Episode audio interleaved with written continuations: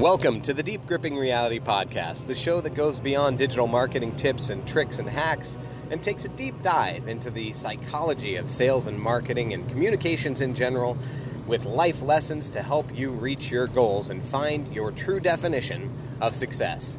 My name is Steve Adelman, and you better get ready, it's about to get deep.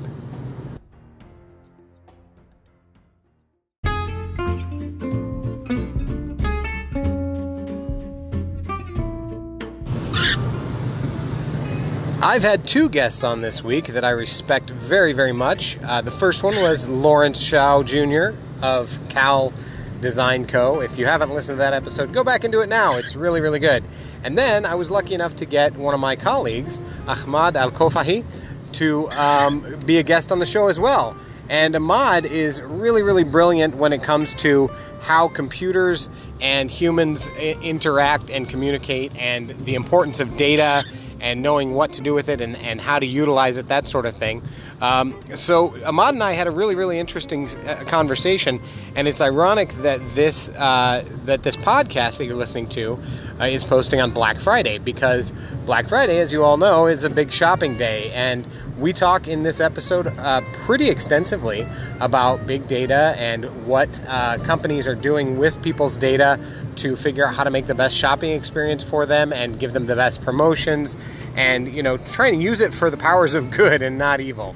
Um, i think you'll really appreciate this episode especially if you do any shopping online or if you have any if you're a loyalty card holder for just about any company. Um, it's it's going to be pretty cool so strap in tight guys it's about to get deep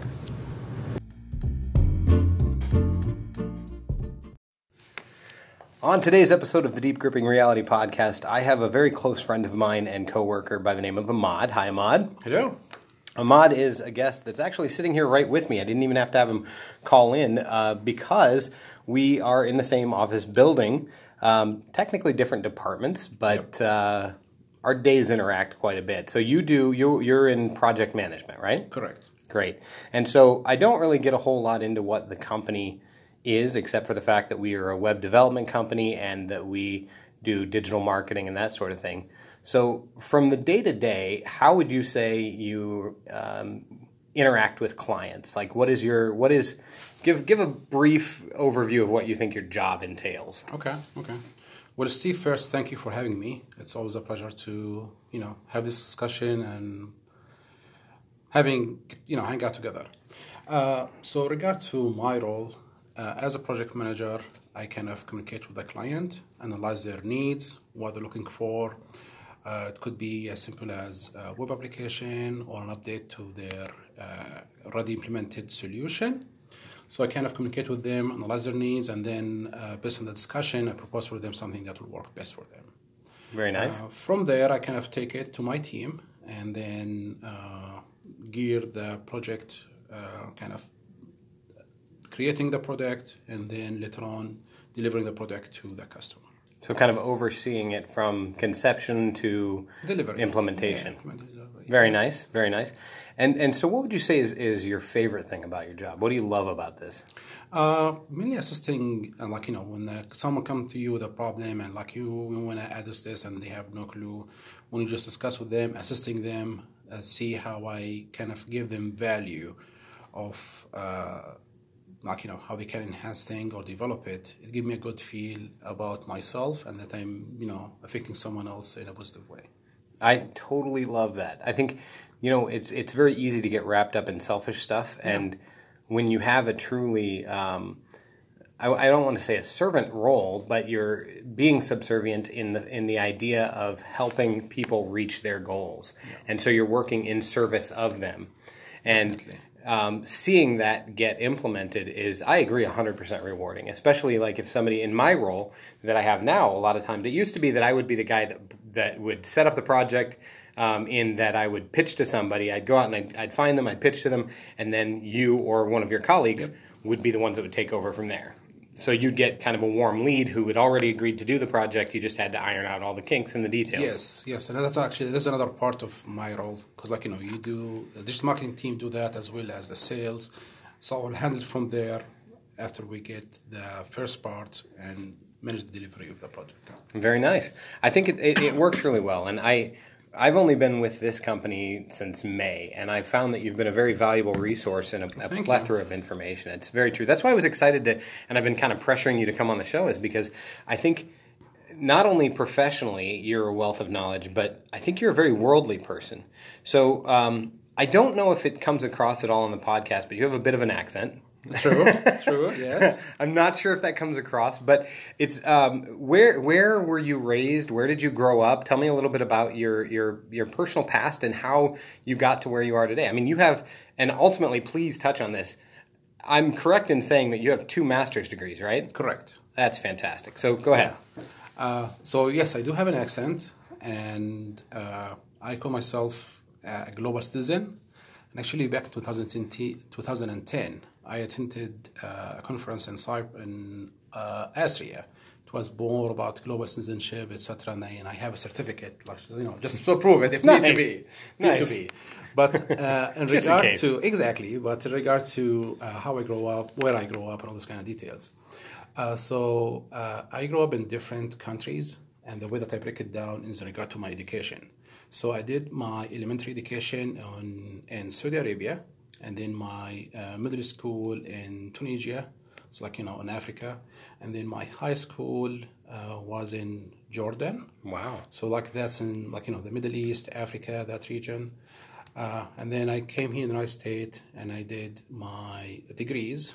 Uh, I have a master degree in human computer interaction and also a master degree in curriculum instruction. And I kind of uh, and the way that I approached these degrees was, uh, of course, I need to say also I have my background, uh, Bachelor of Science in Computer Sciences. Nice. So at that time, you know, I learned like you know the technical part and how to develop a program, etc. And then I was uh, looking into how I can approach this so it's more friendly to the end user, how they can better enhance, how they can understand the program. So with that in mind, uh, I was looking to do something unique compared to what my colleagues, because usually if you have a computer science degree, most probably you're gonna go become a programmer. So for me, I was looking to how I can make a program that's more friendly to the end user. So with that, I did my uh, master degree in curriculum instruction, so I can learn more about the educational part, uh, creating curriculums, uh, instructional technology. Uh, but even though with this, I feel like okay, so I now understand the educational part as well as the technical part, but I feel like there is still a missing link. And that was kind of motivate me to do my master degree in human computer interaction because human computer interaction is about usability, uh, you know, building something more user friendly, accessible, etc. And that was able to tie the two together. See, that's fascinating to me. Human computer interaction. I did. I didn't even know that such a degree existed.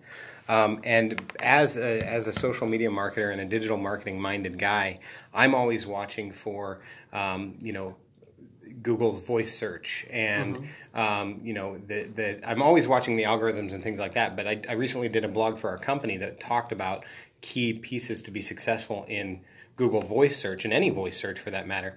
And a lot of it was just SEO tips that that work anyway. But it was more geared toward you know how people sp- speak and how people inquire of their virtual and digital assistants. So I've got to ask you a couple of questions on that. Maybe we can nerd out a little bit here, but where do you see the future of um, of AI? Oh boy. Yeah, right. So AI, because I mean, human computer interaction, it doesn't get much more than that than, than Sure. virtual reality, AI, augmented sure, reality, sure. all that stuff. So I'd love to pick your brain a little bit about that. That's an excellent question. You know, I'm not an AI expert, but I I know that the AI it's it's a field by itself, especially now nowadays, uh, because trying to have the machine smart in a way where it can understand the human, like you know, without us like saying anything. If it can just read our mind and just like no, oh, okay, so they want to do that, or the human want to do this, which I think right now we are at that uh, stage because in theory you can set up uh, like a routine or a scheduled task, and then your phone with that AI will kind of remind you. Uh, so, for example, uh, let's pick up on Amazon here, because you know Amazon they have the dash button. Yep. Which in theory, you know, click on the on the button, it will order it for you. Uh, and I did, I think that they did a good job about, like, you know, starting with subscribe and save, but then probably there was something like, you know, even if they have subscribe and save, people continue to miss on ordering their stuff that they need to do. So Yeah. let's give them a button. It's more just click with the press of a button, you get stuff ordered to your house. Yeah, yeah. So I feel like the AI, it's like we are, uh, like, you know, we're definitely moving forward. Um, again, it's not that my area of expertise, but it'll be kind of amazed to see where we headed. It's definitely interesting to watch the technology. I mean, Yeah. when you really think about it, one of the pieces of technology that I found fascinating is um, they have this tracking technology that's being implemented in some cases for truckers and for Uh-huh, those, yeah. and it tracks your eyes. So if you are starting to fall asleep or your eyes, co- and it's literally watching the pupils of your eyes. So you know if you seem distracted or whatever, it'll do some kind of a reminder Yeah. to make sure that you're still awake or that you're not you know text driving or whatever it is that you could I be doing. I and ya. and I think as you say, it's as you said, it was you know anticipating what humans want. Yeah. And I know that, for example, uh, Microsoft with some of their um, AI and augmented reality technology, they they use a lot of visual tracking um, so that they can figure out what you're reading, where you're reading, what you're trying to do. Yeah. And I think that that is so fascinating. I mean, I'm so glad I don't have to figure out the algorithms behind Oh, all that boy. stuff. Oh, yeah. Because that's a mess. But it's it's really interesting stuff. The other one that I find really interesting interesting. Have you ever heard of the company Magic Loop? Uh, Not. Magic, oh, Magic Leap. That's what it is. Magic Leap. Nope. Okay, so Magic Leap is fascinating. It's a, an augmented reality company that Google invested two billion dollars in, not wow. to buy, but as an angel investor. And essentially, what it is is instead of um, like trying to show you different things, it somehow projects the images into your eyes, Yep. so that your brain actually picks it up as being there. Oh, wow. And so if you look at like Magic Leap, they have these, and you can wear. There's people who, if you, even if you're not doing it, if you're not engaging with it, whatever it is, you can actually see. It. So say, to demonstrate it, they went, they took these kids and they put them in a big auditorium, and then they turned on the Magic Leap software, Leap software, and they showed this huge um, whale jumping out of the floor of the Oh, wow. uh, yeah, of the basketball Yeah. court and splashing down. And like kids were like acting like they were going to get splashed. And so that's the the technology there was just so neat to see. And the there's a lot of interviews with the people who are in the design process of this Uh-huh. saying yeah so last night I was I was playing chess with Abraham Lincoln and you know what I mean? Yeah, because that's what you can do. And it reads your hand movements and things like that. And I think that Yeah. that especially like in terms of gaming but also in practical application of, of just business stuff we're going to come to a point where it's very much like um, Iron Man and Tony Stark and that Oh, sort of yeah. thing, where you can interact with that. I mean, there's there's technologies that, that we've all seen probably where it's projected on the window, Yeah. and you can use that screen to do that. So And actually, you know, speaking about this uh, kind of uh, computer vision and computer learning, all those kind of things. So I have some interest in computer vision, and a while back I did some kind of, uh, like you know, a presentation uh, here and there about computer vision, and I kind of uh, hit it where uh, Amazon stores. So with Amazon store, you just walk in, grab a stuff. Oh, yeah, yeah. leave. So and that's based on computer vision, and of course based on data, because in theory the computer get all the data from from the human, which will give it to for them, like, you know, freely, and then the, the computer will process it, and then when you walk into the store, they will either do a face recognition or figure out like, hey, Ahmad, you welcome here. I know last time you picked up this kind of stuff. Yeah. Here we go. Pick them up and go yeah, uh, and kind of uh, and sometimes which kind of I add to this, I feel like Hollywood play a part Mm-hmm. in facing the AI and how we heading down the road. isn't that funny? Yeah, it is. It is. And sometimes it's kind of creepy to a degree, right? Yeah. Uh, so there was a movie back, I am not sure about the year, but it's called Minority Report. Yeah. And it was, uh, the star was uh, Tom Cruise. So he walked into that kind of uh, a mall, and then uh, I think his name was Anderson. So he walked in, and then there was big screens on the side, like "Welcome, Mr. Anderson," and there was like a virtual reality application that greeting him, like, "Hey, we'll be interested in this perfume, Yeah. interested on that uh, Yeah. tuxedo." uh, and and I feel like you know it's back to the idea of AI where we headed because I feel like right now, especially you know right now with the holidays around the corner, I know many people are you know shopping around for stuff to buy, etc. It would be great if instead of the human doing the thinking, if I can you know if the machine recommend to me some stuff to give to my loved ones. Yeah. Because in theory, all of these are data and it's tracked. Yeah. So if I have connection to okay, so propose to me what's like my wife gonna get or what's something that she's looking forward to get. Yeah. And this way, I feel And they could be- base that on, on her past shopping data. exactly Yeah. based on her past uh, experience or past shopping trends.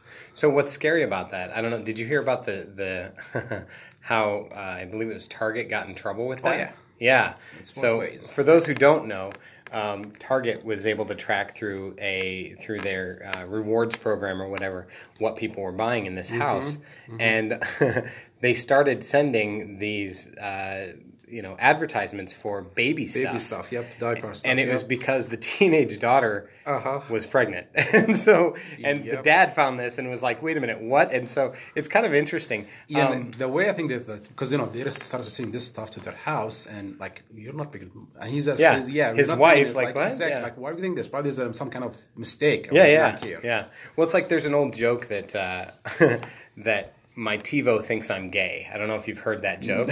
so back when TiVo first came out and they were doing smart TVs and you were recording and it would make recommendations based on that. Um, this comedian, I don't recall who it was, said that uh, he watched, he had recorded um, Queer Eye for the Straight Guy, and he had recorded a couple of different uh, interior design shows. Oh. And so TiVo all of a sudden assumed that he was gay and started. There was a network back in the day called Logo Network, which was all gay and lesbian network stuff, and just started recording all this stuff for him and filling up his DVR. and he's like, "What the heck? Like two interior design shows and Oh, all that." It's it's funny. It, I think it'll be there will be humorous stuff like that. What I worry about is when it comes to the point where it can shop for us. And yeah. start spending our money for us, that's going to be a little problematic. The one thing I did think I do think is very interesting, and a lot of people don't don't even realize this. It's super, in my opinion, cutting edge. Is um, Hy-Vee, which for those of you who don't know is a Midwest shopping uh, uh, grocery store, um, and it's very very popular, very big in the Midwest, and, and is spreading pretty quickly. It's all employee owned. Um, I am in a master's class right now uh, that's an MIS class. We use a program called Weka, and Weka is designed to deal with big data.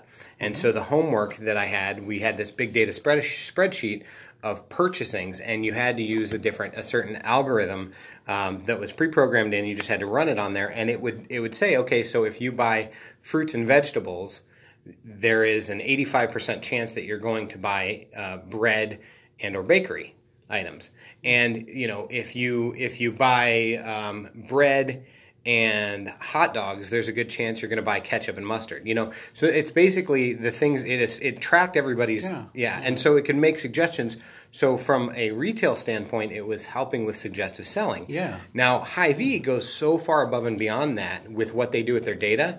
It's absolutely brilliant, and I think a lot of companies could learn from it.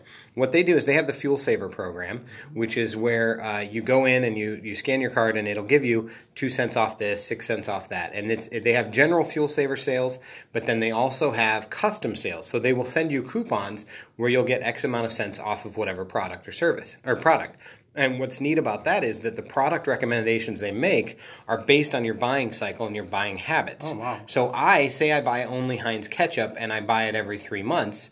Af- After about two and a half, getting to three months, when I will be right about that buying time, they'll send me a coupon book that'll have all kinds of stuff that I might be, whether it's toilet paper, milk, whatever, in the brand that I usually buy. Wow.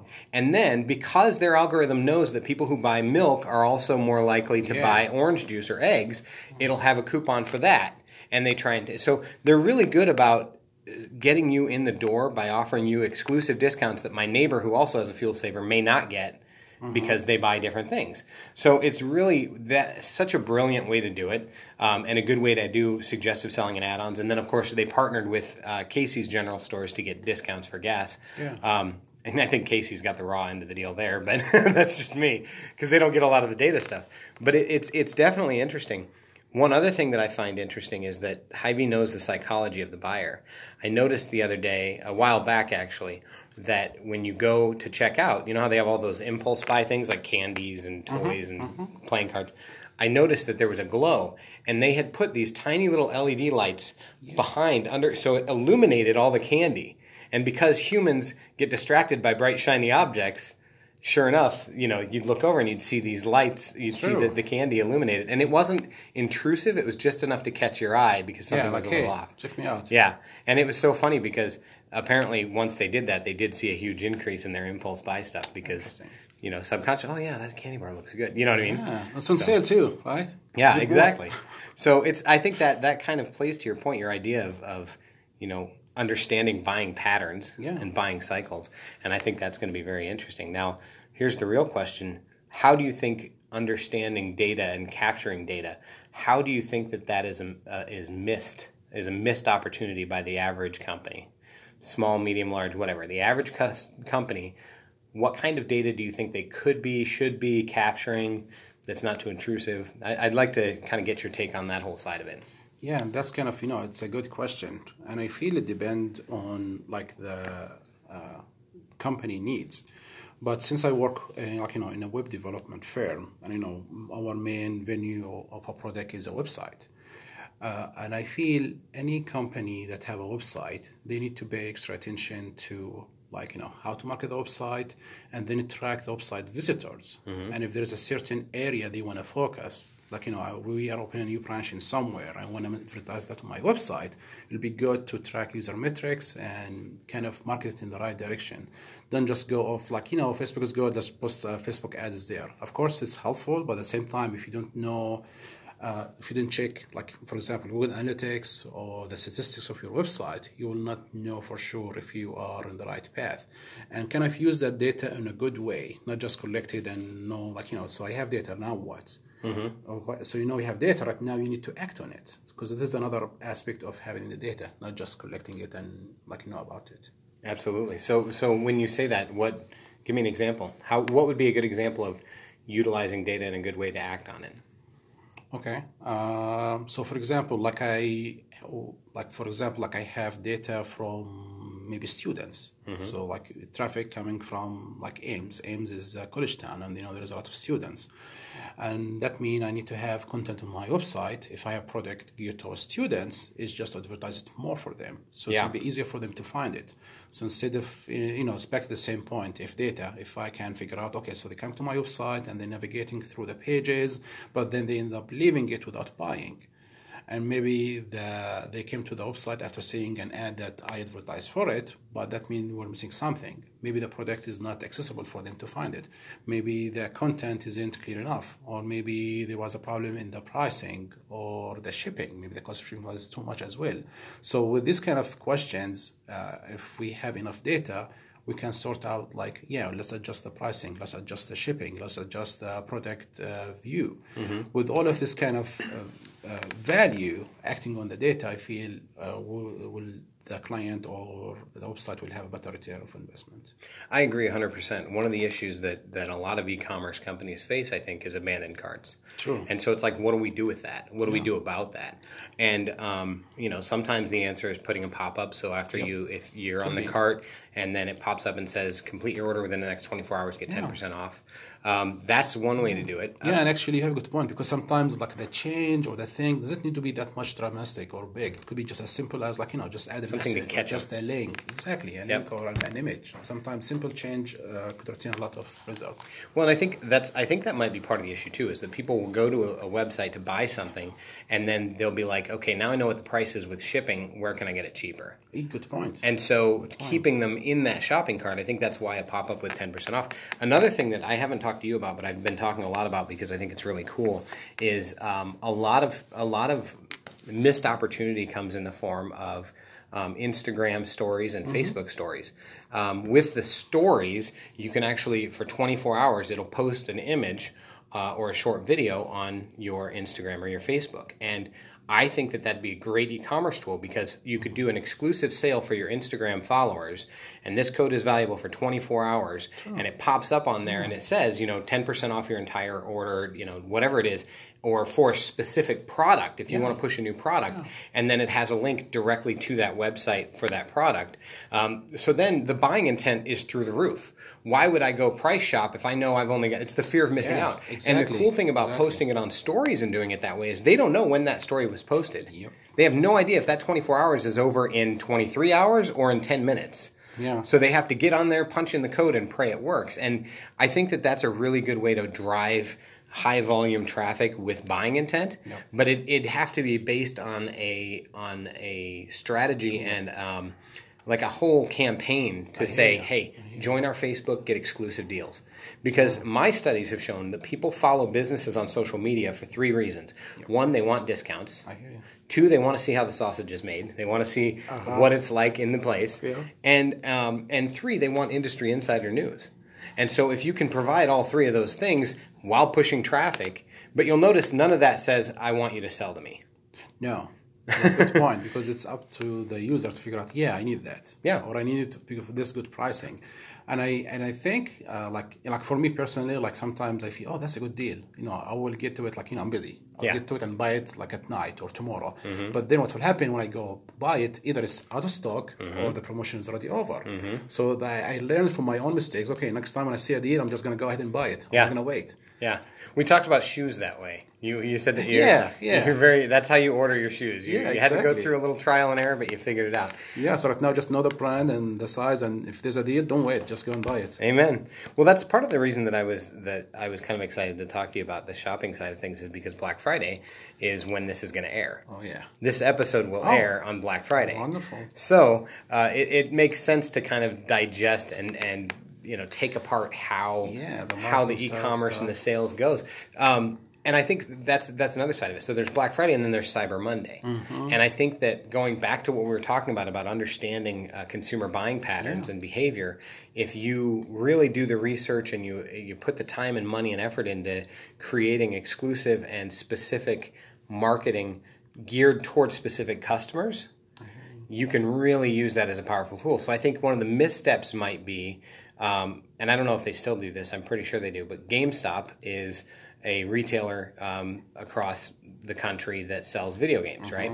And so one of the things they started doing a few years back, and they still do it, is they'll give out a flyer. It gets leaked online, which is not actually Yep, leaked which is not leaked. yep. but it has all of their sales that are going to be coming Mm-hmm. and then they also start giving out the flyer early so that you can plan to go there Yeah, exactly. and buy it and i think that what would have made more sense is if rather than spending the money on you know creating this big brochure full of all kinds Mm-hmm. of junk if you say okay this guy owns a playstation 4 more targeted. Exactly. yeah, exactly. targeted. Why would I send Xbox One game Yeah. Mm-hmm. ideas to somebody who I know has play, has only purchased PlayStation from me?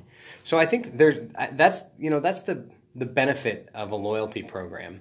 Yeah, and that's back the same point. Like he good use of the data that they have. Mm-hmm. Yeah. Yeah, I think that's that's why I'm fascinated by the fact that Walmart doesn't have a loyalty program.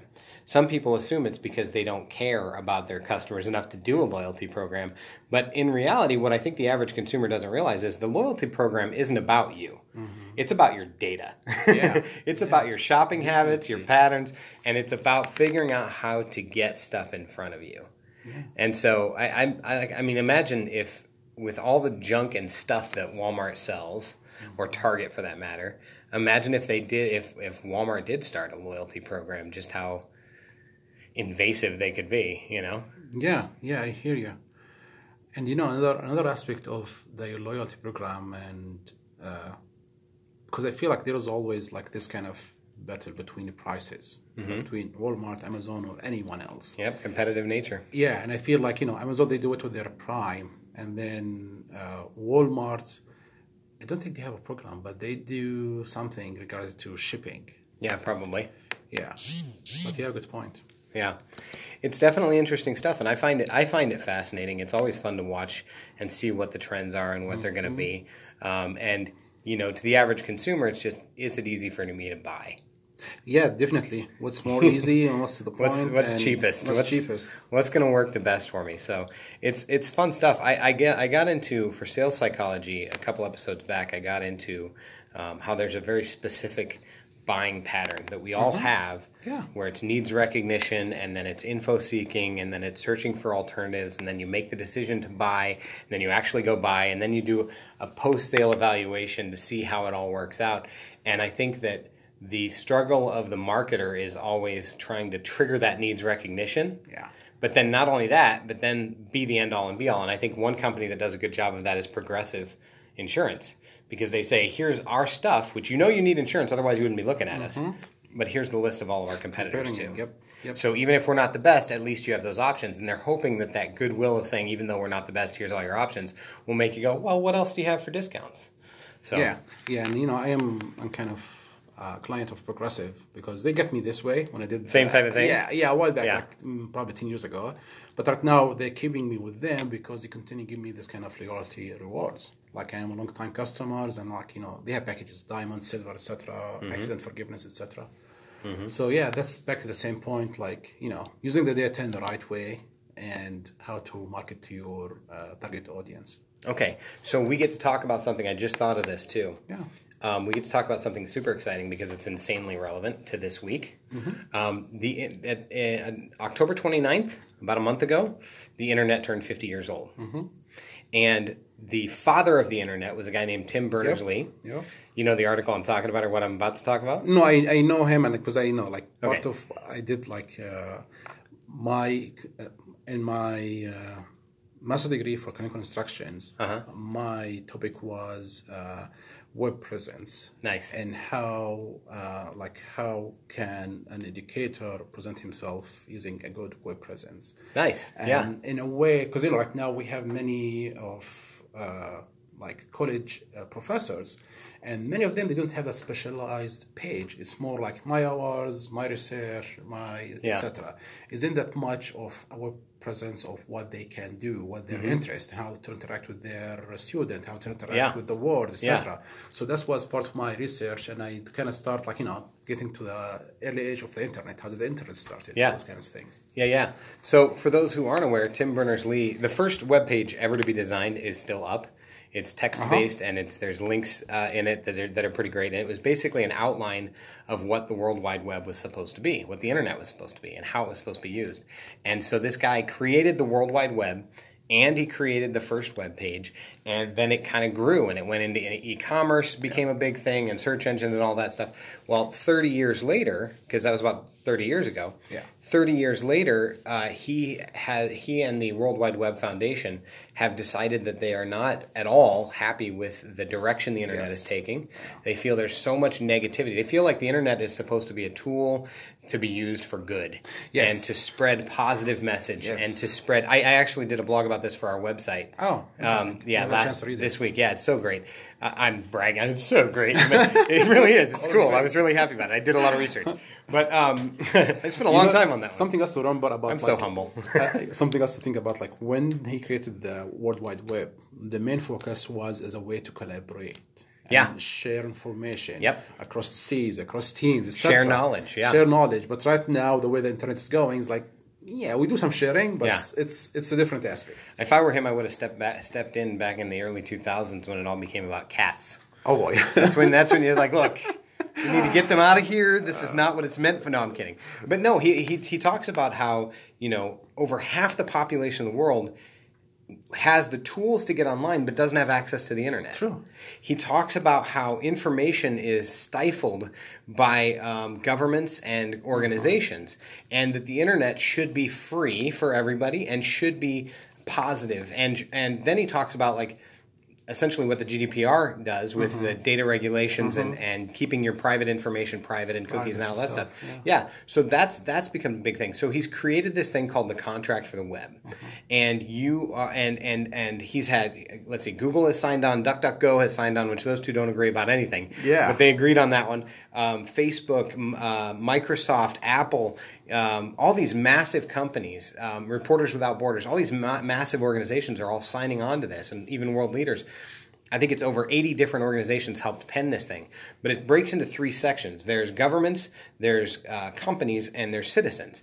And then each of those three has three bullet points that are their responsibility to help make sure that we ensure the positive uh, fight for the web and that that the web is being used for the right things and it can correct it. And what's interesting is this isn't just um, all theoretical. You know, oh, this is this would be lovely. It's not aspirations; it's expectations. Yeah. And so he outlines, They I keep saying he because he penned most of it, and he's the one that's really going. yeah, but it's, down. it's a team effort. Right. So it- it's literally actionable step by step things that organizations, governments, and citizens can take to essentially save the internet. Mm-hmm. the guy who built the first web page ever and, and invented the web wants to save the internet, and I just I think it's it's it's fascinating because correct me if I'm wrong, but I think that that data uh, privacy issues are going to continue to grow. Oh, yeah. and I think that we're going to get a lot of fight back from the United States specifically because big data is big money. Yes, definitely. Because you know there is companies that they're this is how they make their income through big data, analyzing big data and how to manage big data, etc. At the same time, I feel privacy is a big issue because, like you know, once uh, well, not not once in a while, almost every month we hear there is a breach somewhere, and your information get like used or misused. Even the credit bureaus have have reported Yeah. massive hundreds of thousands of people being affected by data breaches.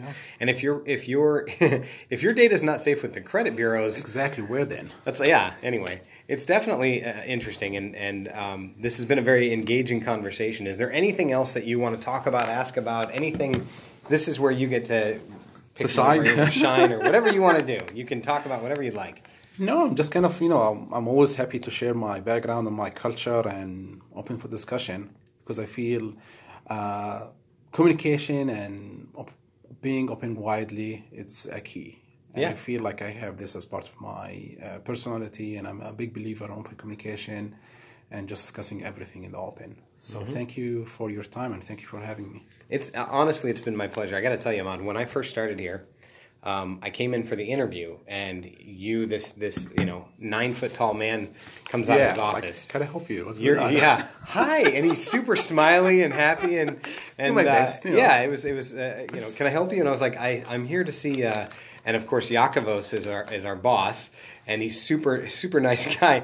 I had no idea how to pronounce his name. I said, I'm, I'm here to see, I think I'm here to see the boss. He said, Oh, Yakovos. I was like, Okay, so to note. The. Yakovos, Yakovos. name? He's Yeah. Greek, so it's spelled differently than you would expect. But it was it was definitely um, interesting and, and gave me a good first impression. And my first day, you've always been very welcoming, and I've always appreciated that. Well, so thank you, thank you. I try um, to do my best to you know to empower my team and and back to the same point because I feel if I assist someone else, I feel good about it. Yeah, So- I think you're you're a heck of a leader, and I, I hope that. Uh, do and best. I'm going to get to it because I th- said I was going to. Where do you see yourself uh, in the next five years, Oh, or ten, uh, or twenty. or twenty, or fifty? I don't care. He's like cryogenically frozen in hundred years, waiting for. there we go. There we go. That'll be nice. You know, solve the problem with the web. Just get a new web design somewhere. Mm-hmm. Yeah, everything will be there. better. Uh, all joke aside, I just feel um, like in the next five years or so, uh, I'm just kind of working myself as usual, enhancing my skills, etc. Uh, but probably I need, I feel like I would like to expand more on uh, kind of the enterprise level, where I kind of work more with uh, bigger teams, because right now we have a small team, bigger teams, and in the global side instead of just in the United States. Nice. I think I, I love that you're a global citizen and that you're so open and that you've traveled and you've had so much experience outside of the United States. I think that as as citizens of the United States, we sometimes find ourselves in a bubble. True. And, and we see things our way, and even those of us who are who take the time to really understand cultures outside and Yeah. what it would take to be Oh, more yeah. successful, you don't really know until you've been there. Exactly, and you'll be fascinated like how uh, the rest of the world look at us. Like you know, and it's a mixed mixed feeling. Like you know, some of us look us like you know, all of us here live the American dream, and you know, we have fancy cars, fancy houses. Yeah, But you know, at the end, we're people. yeah. Grass is always greener, is what they say. You know. All that, yeah. Uh, grass yeah, is always greener, but I think you're right. We're all we're all people, and I, one of the I don't know that you know this about the podcast, but one of the goals of the podcast is to um, open people's minds and Awesome. uh, connect and just just Definitely. stress the power of open communication. Mm-hmm. So again, thank you so much for coming on. If there's ever anything I can do for you, you have my phone number, even though I hadn't put you in my phone yet, and I was like, uh, "Who dis?" But no, it, it was Ahmad. So now I have I have his number saved with a great picture of him. Um, and uh, feel free to tune into the podcast anytime. I And, will and do definitely. you're more than welcome to be on if there's ever anything that you want to talk about. Awesome. Well, Thank you much, thank sir. You. A good one.